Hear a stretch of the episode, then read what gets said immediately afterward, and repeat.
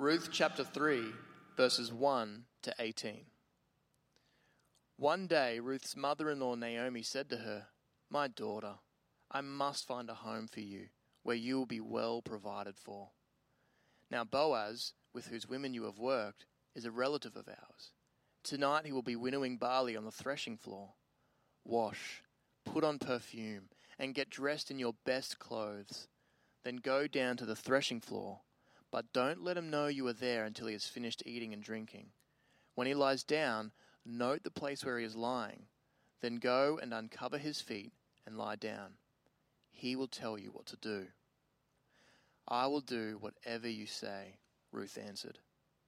So she went down to the threshing floor and did everything her mother in law told her to do. When Boaz had finished eating and drinking and was in good spirits, he went over to lie down at the far end of the grain pile. Ruth approached quietly, uncovered his feet, and lay down. In the middle of the night, something startled the man. He turned, and there was a woman lying at his feet. Who are you? he asked. I am your servant Ruth, she said. Spread the corner of your garment over me, since you are a guardian redeemer of our family. The Lord bless you, my daughter, he replied. This kindness is greater than that which you showed earlier. You have not run after the younger men, whether rich or poor. And now, my daughter, don't be afraid. I will do for you all you ask. All the people of my town know that you are a woman of noble character. Although it is true that I am a guardian redeemer of our family, there is another who is more closely related than I. Stay here for the night, and in the morning, if he wants to do his duty as your guardian redeemer, good let him redeem you. But if he is not willing, as surely as the Lord lives, I will do it. Lie here until morning. So she lay at his feet until morning, but got up before anyone could be recognized.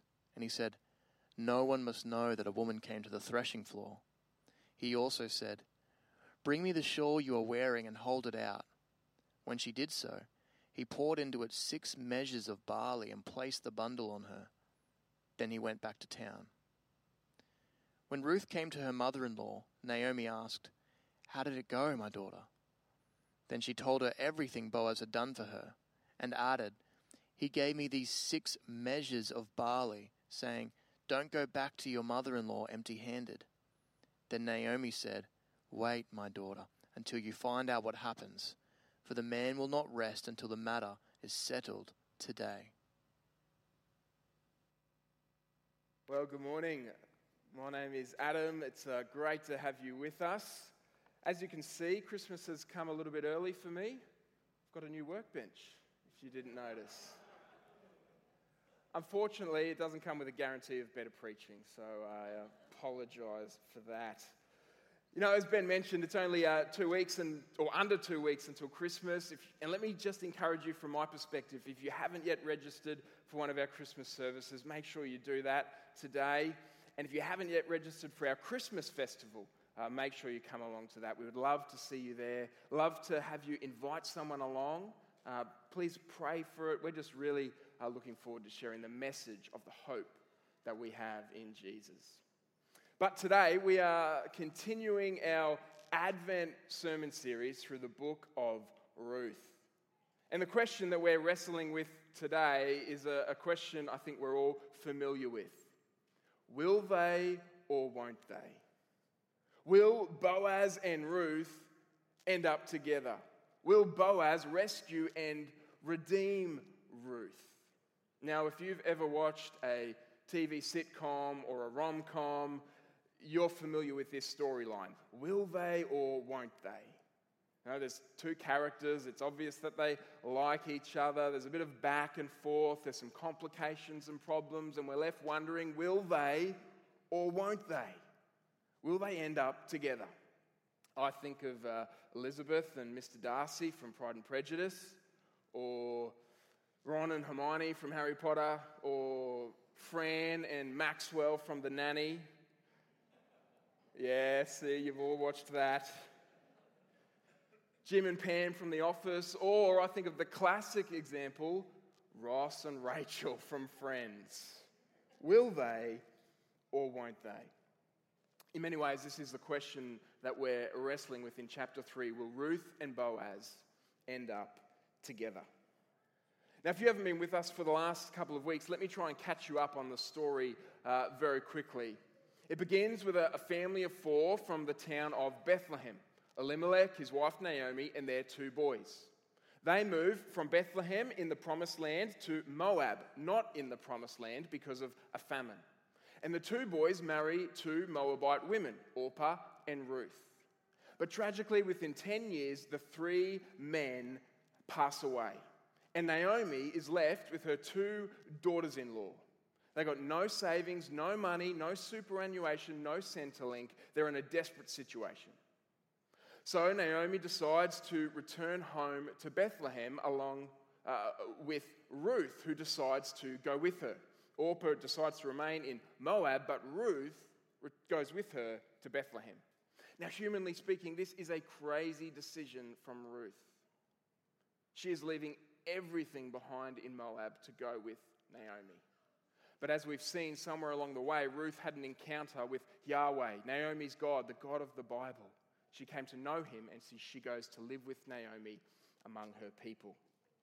Now, when they return to Bethlehem, it's quite a sad homecoming. Naomi describes herself as empty. But then, as chapter 2 begins, there is a glimmer of hope. It just so happens that the ladies return to Bethlehem just as the barley harvest is beginning. And so Ruth goes to glean in the fields, to collect scraps. And it just so happens that Ruth ends up in the field of a man named Boaz. Now, Boaz is not only a godly man, but he's also a close relative of Elimelech, Naomi's dead husband. Now, in that day, there was a law in the Old Testament that if your husband died and you were a widow, a male family member could step in to look after you, to marry you, to protect you, to provide for you. So there is a glimmer of hope. But at the end of last week, that's just what it was a glimmer. In fact, here's how chapter 2 ended. I've left the clicker in my bag. Sorry, Bruce. Chapter 2 ends this way. So Ruth stayed close to the women of Boaz to glean until the barley and wheat harvests were finished, and she lived with her mother in law. Thanks, Sam. I would have been very happy for Bruce to just do it. so, chapter 2 ends with Ruth and Boaz not going out on a date, and Ruth living with her mother in law. Now, I'm not going to make any jokes about mothers, mother in laws because let's face it, mother in laws can be scary. But this really isn't an ideal situation for either of these women. They've been well provided for so far, they've been able to glean in the fields, but the harvest is coming to an end, which means no more gleaning. And they have no one to provide for them or to protect them. There's some dark clouds on the horizon. And this is why at the end of chapter 2, we're wondering will they or won't they? Will Boaz and Ruth end up together? Will Boaz rescue and redeem Ruth and Naomi? This is the question that we'll be uh, wrestling with today as we look at this part of the story. And as we look at this part of the story, we see that it unfolds in three scenes. And each scene teaches us an important lesson.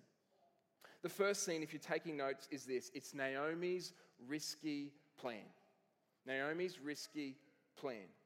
Now, I've just told you that at the end of chapter 2, there's some dark clouds gathering. Boaz has been on the scene. He's been incredibly kind to Naomi he's, and Ruth. He's wealthy, he's single, he's a potential redeemer. He's everything these women need. But we get to the end of chapter 2 and we're left hanging. They still haven't gone out on a date, they, they're not getting together. Now, what could Ruth do about this?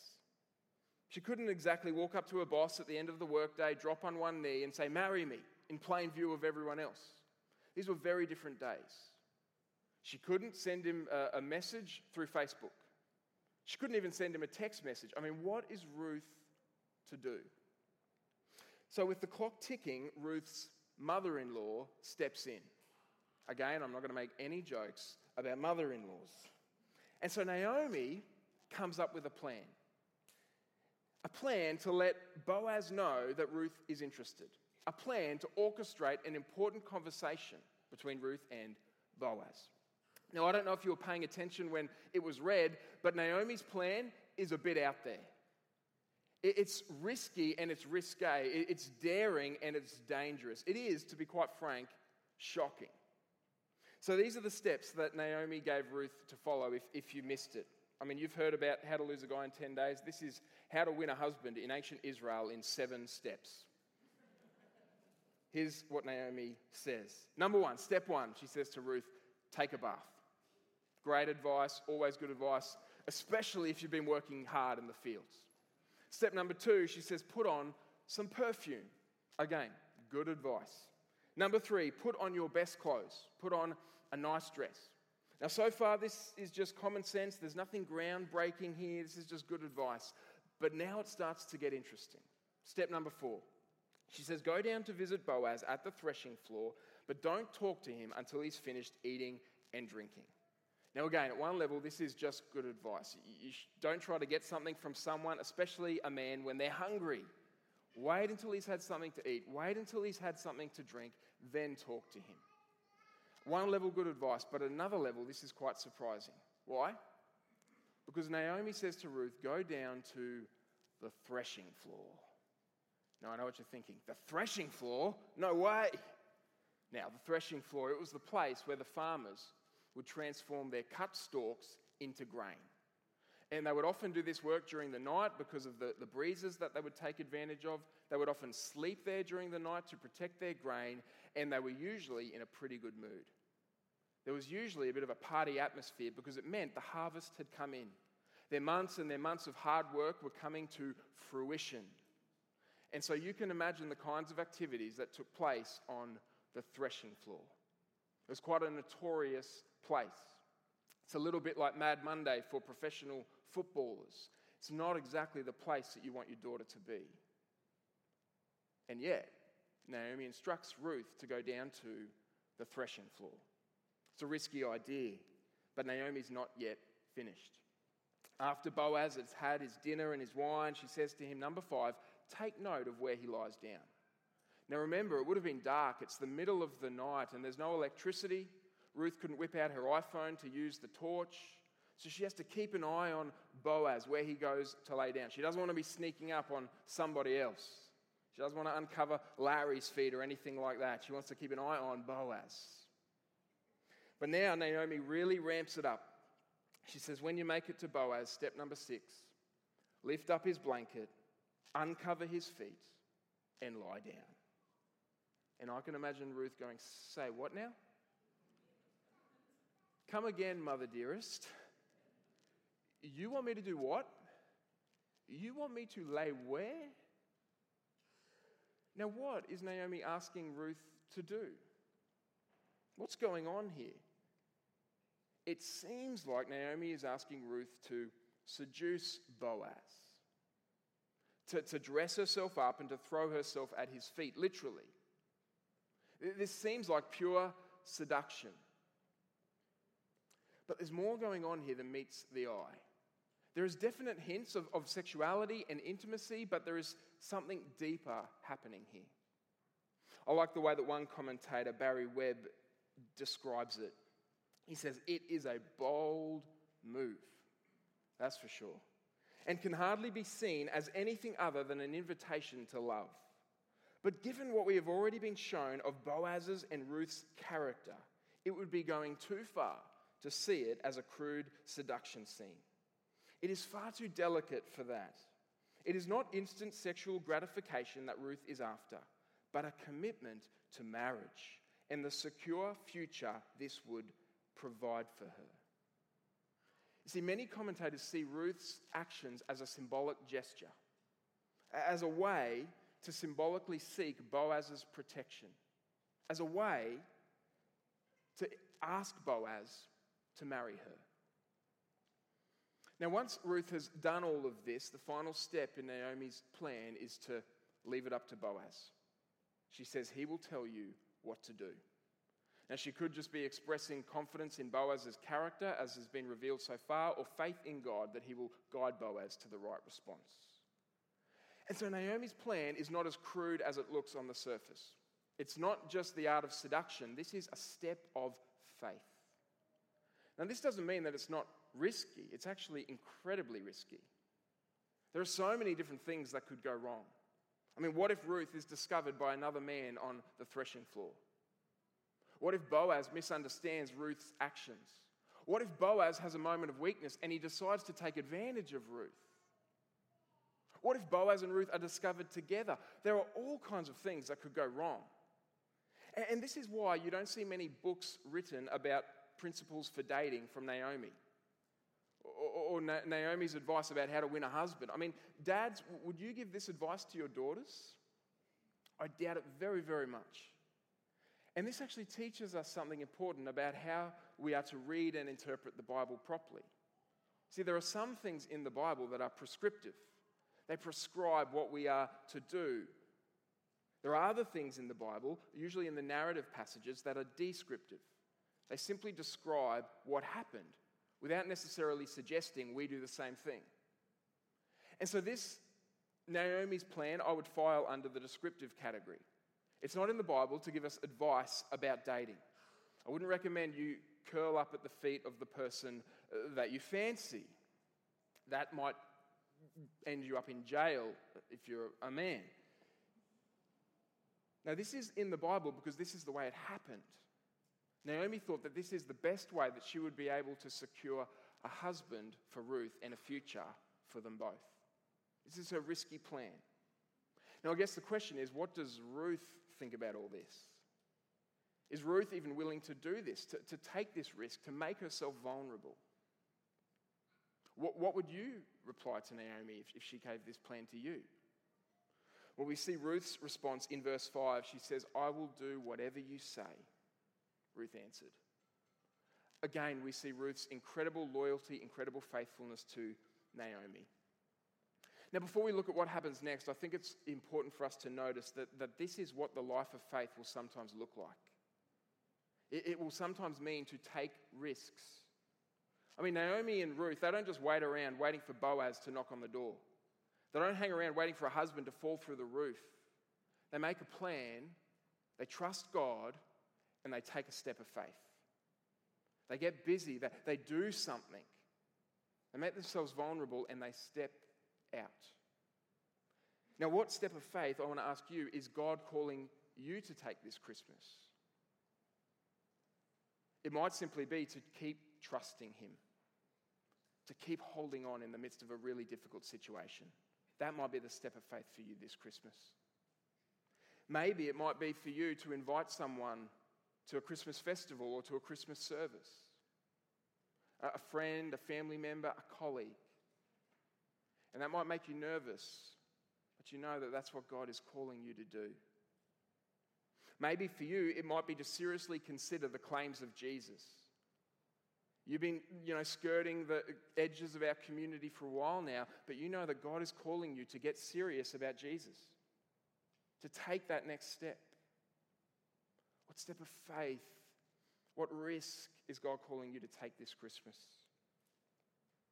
For Ruth and Naomi, it was this risky plan to secure a future for them through Boaz. And I guess the question is will it work? Will it work? Well, this is, brings us to the second scene in this chapter, which is Ruth's radical proposal. Ruth's radical proposal.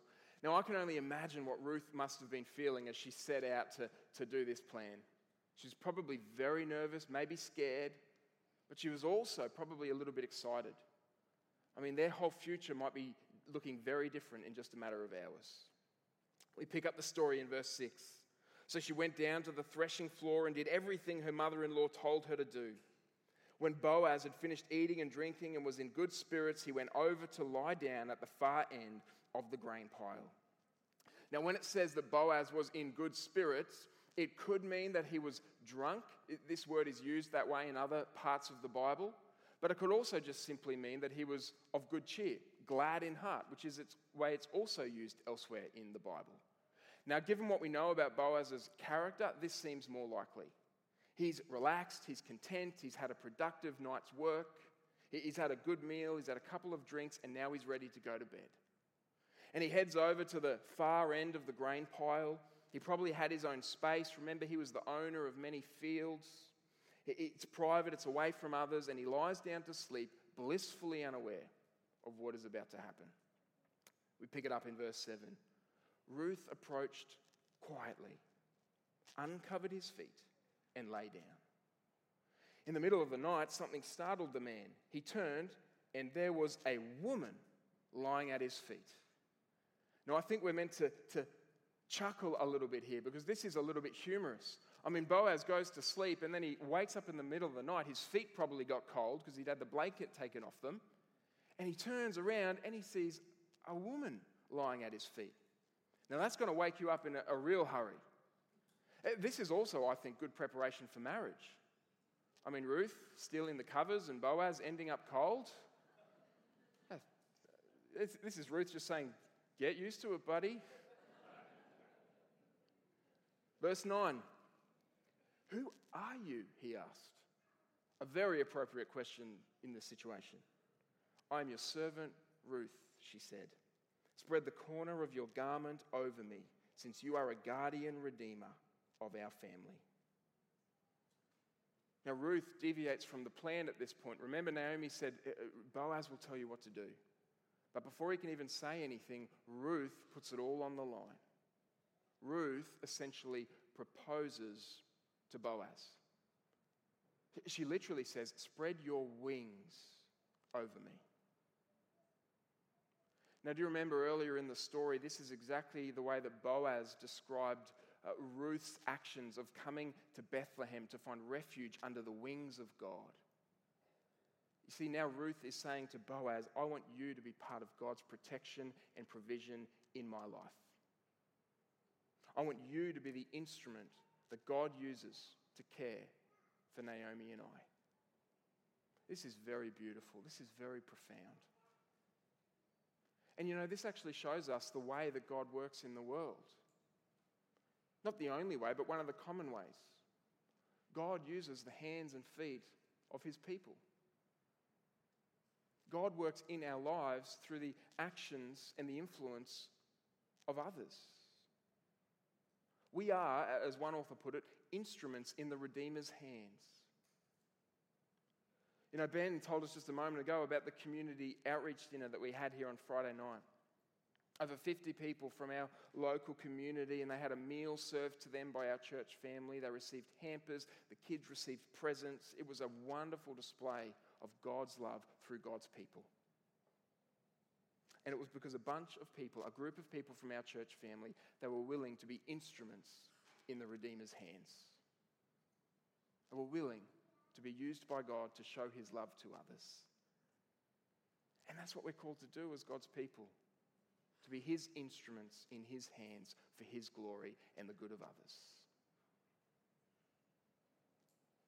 And this is what Ruth is saying to Boaz. She's reminding him that he is able to help them. He has the means and the position to do something for them. And the question is will he do it? Will he accept? Will they or won't they? The whole story has really been building to this moment, and this brings us to the third and final scene, which is Boaz's resolute promise. This is what Boaz says in verse 10. He says, The Lord bless you, my daughter, he replied. This kindness is greater than that which you showed earlier. You have not run after the younger men, whether rich or poor. And so Boaz is not put off by Ruth's boldness, he is actually impressed by it. Boaz was already impressed by Ruth's earlier kindness to Naomi, her, her, kindness to be willing to leave Moab to go with Naomi to Bethlehem, but now he's even more impressed. Now, why is he more impressed?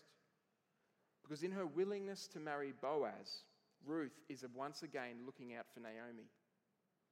I mean, she could have married anyone to be, provide for her. She could have married richer men, younger men, but she chooses to marry Boaz. Why?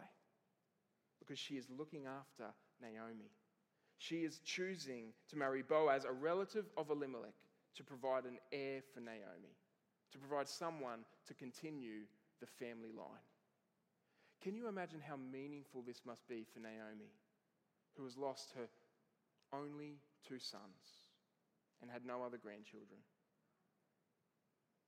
This is incredible loyalty and devotion from Ruth. And Boaz sees that in her. He recognizes in that in her and he's amazed at her character. This is what he says in verse 11 And now, my daughter, don't be afraid. I will do for you all you ask. Ruth makes herself totally vulnerable. She's alone in the darkness with Boaz. She's put it all on the line. The words, don't be afraid, they're exactly the words that she needs to hear.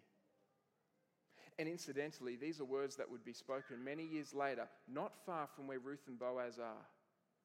When angels in the night sky just outside Bethlehem, they would say to a group of very frightened shepherds what we read just a moment ago Do not be afraid. I bring you good news that will cause great joy for all the people. And this would be the climactic moment of redemption, not just for a poor widow and her daughter in law, but for you, me, the whole world, because it signaled the birth of Jesus, the Messiah, the Savior. And Boaz's words in the middle of the night outside Bethlehem anticipate that day. And they signal Ruth's redemption because Boaz will marry her.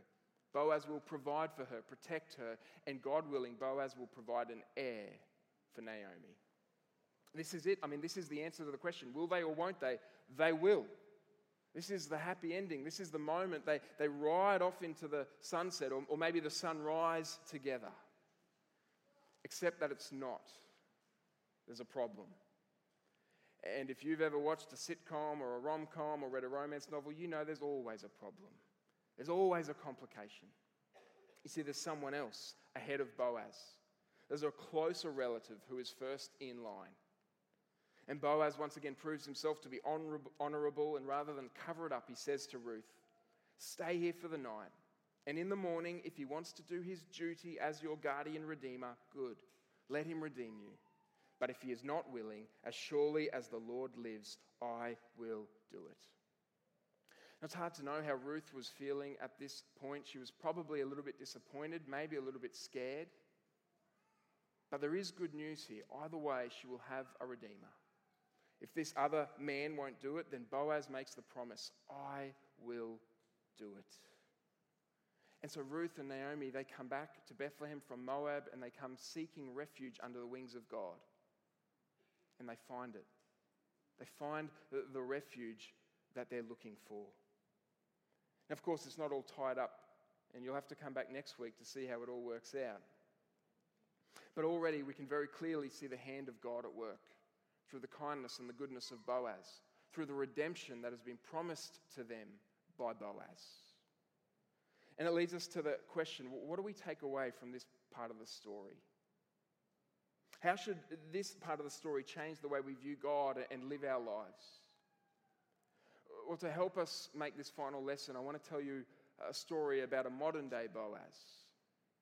Let me tell you the story of Jimmy Barnes and his childhood. And yes, I mean Jimmy Barnes from Cold Chisel. Now, Jimmy, you might not know this, was born into an abusive family with alcoholic parents. They were desperately poor and there was constant violence. His mum had five kids by the time she was 21 years old. His father would work all week and then spend all their money on alcohol.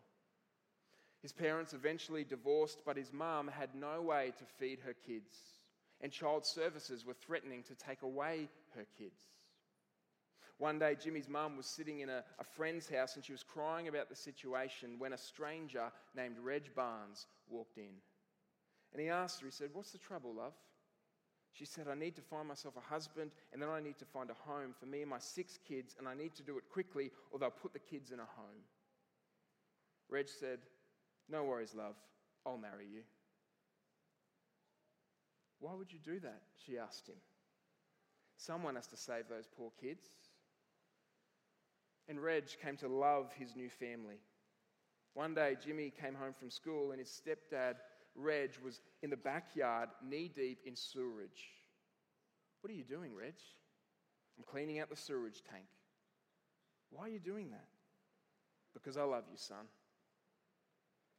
And Reg saved Jimmy's family. He rescued them, he redeemed them, and not surprisingly, Jimmy took his name. Jimmy Swan is known to us as Jimmy Barnes. And this is what Boaz has promised to do for Ruth and Naomi. He's promised to step into their mess, to take on their problems, to provide for them, and to protect them. But the really, really good news of the Bible is that this is also what God has done for you and for me. He stepped into our mess to deal with our problems. See, the line of Ruth and Boaz, it would eventually lead to the promised Savior, the Messiah, Jesus Christ. And Jesus is the ultimate Redeemer. He redeems us from far more than Boaz did for Ruth and Naomi, and even Reg did for Jimmy and his family. Jesus rescues us and saves us from everything sin, evil, and death itself. He is the ultimate Redeemer. And on the cross, Jesus stood in the sewerage of our sin. And if you were to ask him and say, Why did you do it? He would look at you and he would say, Because I love you. Do you know that? Do you know that you have a Redeemer? Do you know that our world will one day be redeemed because we have a Redeemer who stepped into our mess to solve our problems, to provide for us, and to protect us? And this is what we remember each and every Christmas. That's why the story of Ruth is so powerful and profound and important because it reminds us that we have a Redeemer. Let's pray.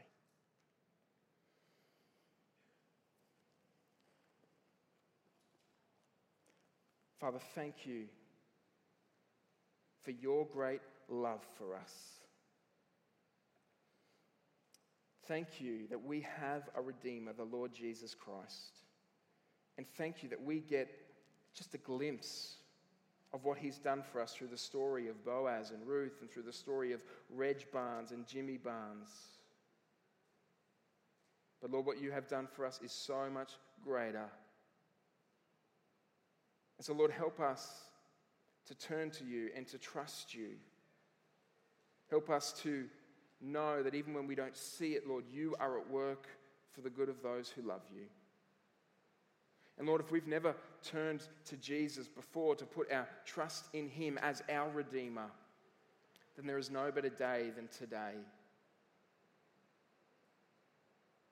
Lord, we thank you that you have done for us what we could not do for ourselves, and we turn to you in faith and trust today. And we pray this in Jesus' name. Amen.